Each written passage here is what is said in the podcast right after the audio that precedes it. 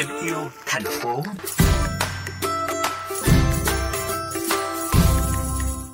Thưa quý thính giả, trong một lần tình cờ nhìn thấy vẻ đẹp lấp lánh của những vảy cá rơi vãi dưới nền nhà, anh Ngọc Biết và chị Như Quỳnh đã quyết định dùng những loại phế phẩm tưởng chừng chỉ có thể bỏ đi này, biến thành những bức tranh treo tường đầy màu sắc. Trải qua 6 năm chật vật để hoàn thiện sản phẩm, Đến thời điểm này, các tranh cũng như các vật dụng trang trí làm từ vảy cá của anh chị đã xuất khẩu sang nhiều nước trên thế giới. Trong tiểu mục Thêm yêu thành phố ngày hôm nay, chúng ta sẽ cùng lắng nghe câu chuyện từ anh chị.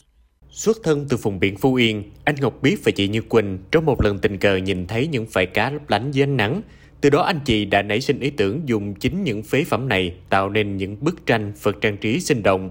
Không chỉ tận thu được thứ tưởng chừng chỉ có thể bỏ đi, Vậy cá còn góp phần tạo nguồn thu nhập cho anh chị. Anh Ngọc Biết chia sẻ. Hai đứa là bạn học cùng lớp, cùng quê ở Phú Yên. Từ nhỏ là tiếp xúc với vảy cá và những sản vật từ biển rất là sớm. Vô tình trong một cái lần đánh vảy cá, đánh dưới ánh nắng buổi trưa đó, thì vảy cá vun lên, nó lấp lánh dưới ánh sáng nắng rất là đẹp. Tại mới nảy ra ý tưởng, bây giờ mình lấy cái vảy cá này, mình ốp vô cái hình vảy cá ở trên tranh con cá luôn. Và khi đó mới bắt đầu làm thử và làm dần làm dần thì mới được. Theo anh biết thì mỗi chiếc vảy cá đều có vẻ đẹp riêng như vân tay của con người. Có vảy thì phần ngàn, vảy phân dọc, phần cong và người chế tác cần phải quan sát các loại phân này để có thể uống vảy theo độ cong đó khi làm tranh hoặc là các loại hoa khác nhau. Hơn 6 năm qua, anh biết luôn trăn trở, nghiên cứu và hoàn thiện kỹ thuật nhằm khử được mùi tanh của vảy cá mà vẫn giữ được màu sắc lấp lánh của vảy.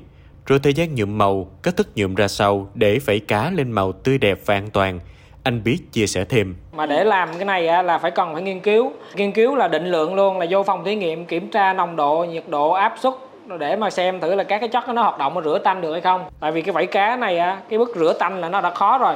Nhưng mà làm sao mà rửa hết tanh mà giữ được cái lớp xà cừ ống ánh nó còn khó giữ hơn nữa. Trên mỗi cái vảy đó nó sẽ có một cái lớp rất là mỏng và nó cũng rất là nhạy cảm. Chỉ cần chất tẩy rửa thông thường mà đánh vào là nó bung ra hết vì thế biết mới dùng những hóa chất rất là thân thiện. Không chỉ tận thu được những phế phẩm của thủy sản, những việc làm của anh Ngọc Biết và chị Như Quỳnh đã mang lại những giá trị bền vững cho môi trường và đầy tính nhân văn khi dự án đã giải quyết việc làm cho hơn 80 bạn khuyết tật ở thành phố Hồ Chí Minh.